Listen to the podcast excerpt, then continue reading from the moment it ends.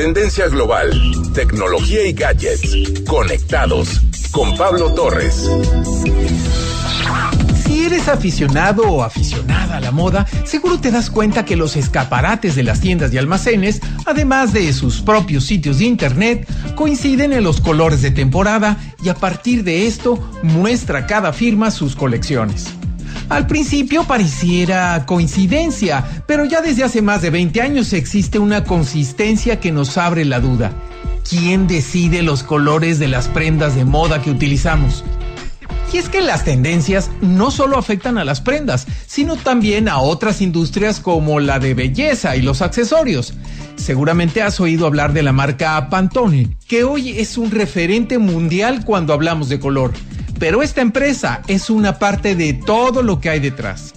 Tomemos en cuenta que al principio de la humanidad, los humanos utilizaron el rojo de la sangre y después el negro de las cenizas para después representar en el blanco la ausencia de color. Hoy los procesos químicos nos permiten hacer miles de combinaciones para crear tonalidades diferentes. Pero llegamos al principio de los años 60, cuando aparece la tendencia listo para usarse, que logró que la industria empezara a moverse en este sentido, para las personas que deseaban sentirse jóvenes o diferenciarse del resto. Poco a poco surgieron instituciones que trabajan en esta decisión, basadas en sus propios estudios. Así hablamos de la International Color Authority de los países anglosajones, Intercolor de origen francés y la ya mencionada Pantone de Norteamérica. Esta última ha desarrollado un sistema que permite recrear diversas tonalidades de manera exacta. Este no solamente incluye a la moda, sino a muchas otras industrias del diseño que a su vez influyen en otras tantas.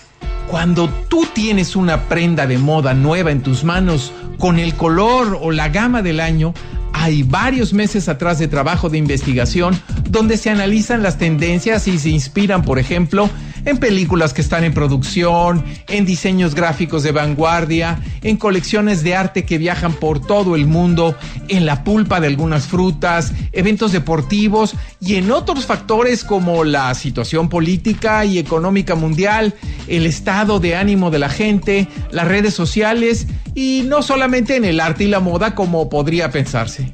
Seguramente hoy estos juicios han sido afectados por la cadena de suministro y la disponibilidad de materiales también. Las agencias de tendencias funcionan basadas en criterios objetivos a pesar de lo superficial o caprichoso que pueda parecer su labor. Del mismo modo que para establecer una tendencia del precio del dólar se realizan encuestas entre economistas, agentes bursátiles y gerentes bancarios, en el caso del diseño se recurre a sociólogos, cazadores de tendencias, influencers y diseñadores. Se realizan al menos dos reuniones anuales en las ferias de moda, mayo y noviembre, donde los expertos presentan sus propuestas en largas sesiones de discusión de varios días. Luego se trabajará en teñidos y tejidos que se producirán para después convertirse en prendas en un proceso que puede superar el par de años. A través de pronósticos de tendencias estacionales, psicología del color y consultoría del color, el Pantone Color Institute se asocia con marcas globales para aprovechar de manera efectiva el poder, la psicología y la emoción del color en su estrategia de diseño. Se trabaja inicialmente con una paleta de más de mil colores y sus expertos, una vez analizando los factores antes mencionados, llegan a un acuerdo y le ponen un nombre, sin connotaciones negativas, procurando que éste funcione en todos los países. Después se presenta una paleta cromática para acompañarlo durante las estaciones del año, basada en armonías y equilibrando los tonos cálidos y fríos. Todo esto ayuda a que las marcas más innovadoras puedan realizar su planeación y desarrollo de productos atractivos y emocionantes para los consumidores. Ahora, ¿qué haces tú con estos colores? Conociendo tu tono de piel puedes identificar cuáles son las prendas idóneas para tu diario vestir que te ayuden a resaltar tu belleza. Para identificar qué tono de piel tienes, debes de tener en cuenta el color de tu cabello, tus ojos y principalmente cómo reacciona tu piel al sol. Este punto es muy importante ya que te ayudará a definir si tu complexión es fría o cálida. La regla es sencilla, si adquieres un tono bronceado con el sol, es cálida. Si se pone roja, se quema o se opaca, es fría.